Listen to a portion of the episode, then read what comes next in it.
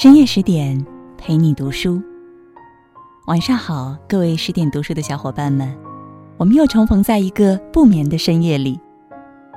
我是林静，周末的夜晚，我在安徽合肥向你问好。今晚我要和你共同分享到的这篇文章，来自于爱默生所写到的：“你的善意需要带些锋芒。”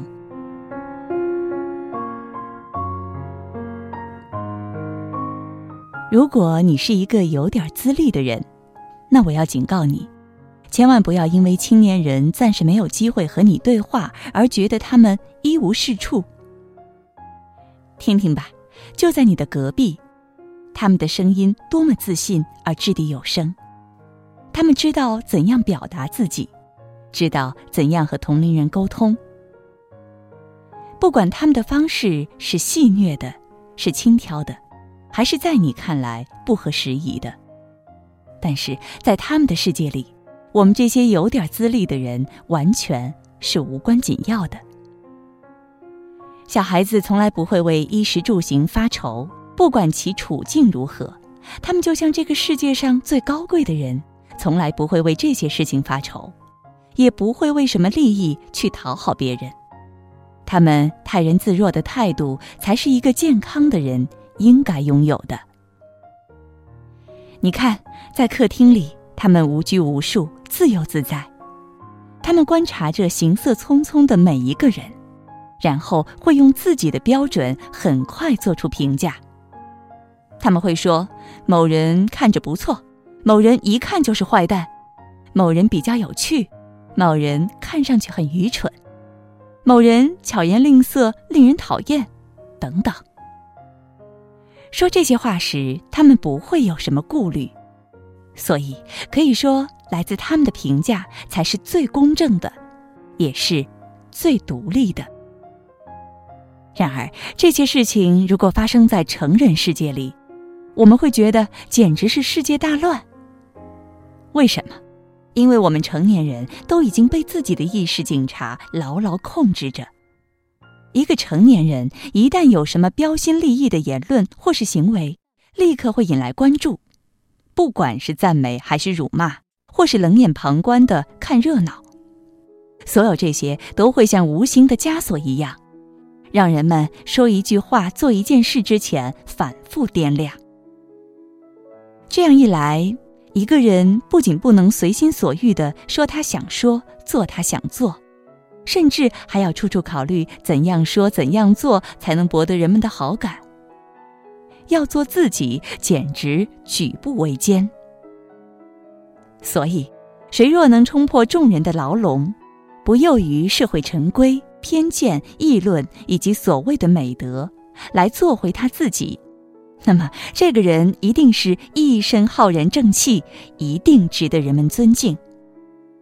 他所发表的言论也就不会出于一己之私，而是为了警示明理，所以他的观点就会发人深省，令人敬畏。这些思想，我相信在你一个人独处时一定有过，可是往往当人们迈出门槛走入社会时，这些声音就不断弱小，终至于无。整个社会就好比一个股份公司，它要求每个成员都能遵循现成的契约和秩序，这样才向成员提供标准的供给价值时，成员维护秩序且放弃自己的想法。所以，对于成员的个人意见，社会是从来不会欢迎的，甚至随时准备打压。在一个社会中，顺从永远是被百般推崇的美德。而独立永远被视为恶魔附身。换句话说，就是社会不喜欢阳光下生机勃勃的自然创造，只喜欢那些陈规陋习和腐朽制度。因此，谁能真正成就一番事业，谁就必须冲破社会的牢笼，不能做百依百顺的老好人。谁若想成就功业，获得荣耀，就不能被那些陈旧腐朽的传统权威所拘禁，就要放下所有的包袱，开启自己的智慧，判断善恶好坏，判断是非，按照自己心灵的召唤行动。除了不断洗涤，以使自己的自然之心不被蒙蔽，人的一生似乎并没有其他神圣的事业。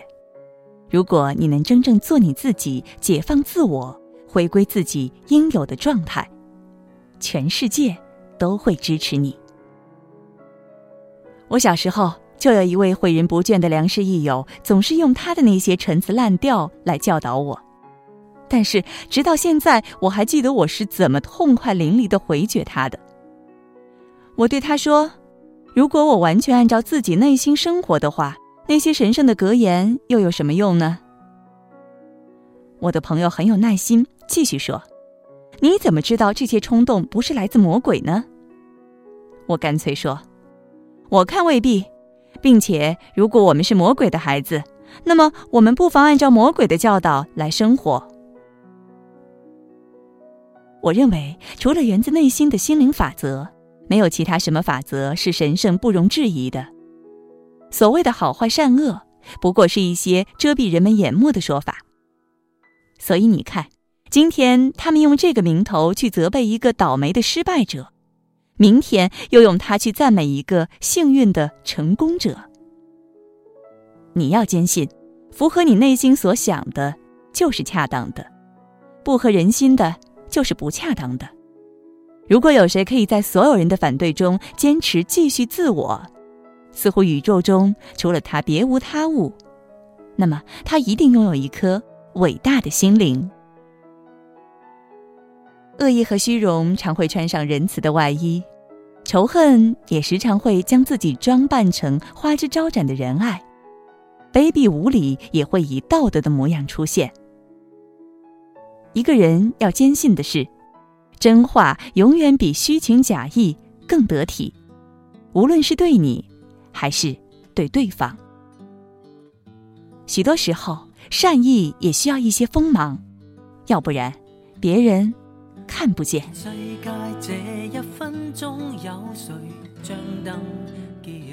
今晚我们和你共同分享的这篇文章，来自于美国思想家、文学家、诗人爱默生所带来的。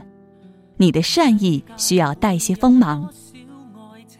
如果你对这篇文章有什么样的话想要说，也欢迎大家在文章的底部给我们留言，或者为我们点赞。更多美文，也欢迎你关注微信公众号“十点读书”。我是林静，如果有缘，在某一个深夜的十点，我们将依然重逢在这里。祝你每晚好梦。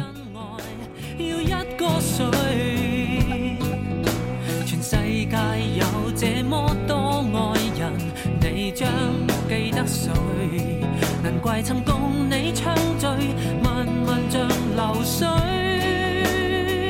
静静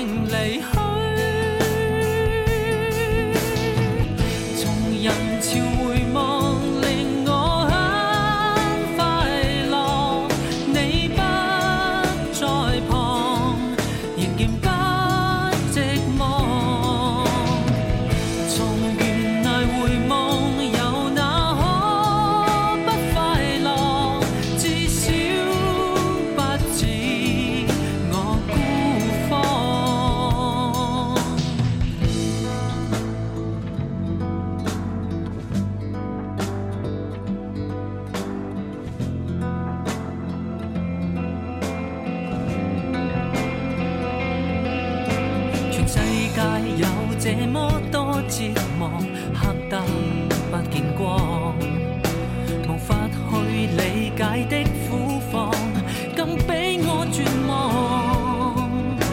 全世界有几多亿个人，我不会将往。难怪离别你以后，寂寞便留给快乐时光。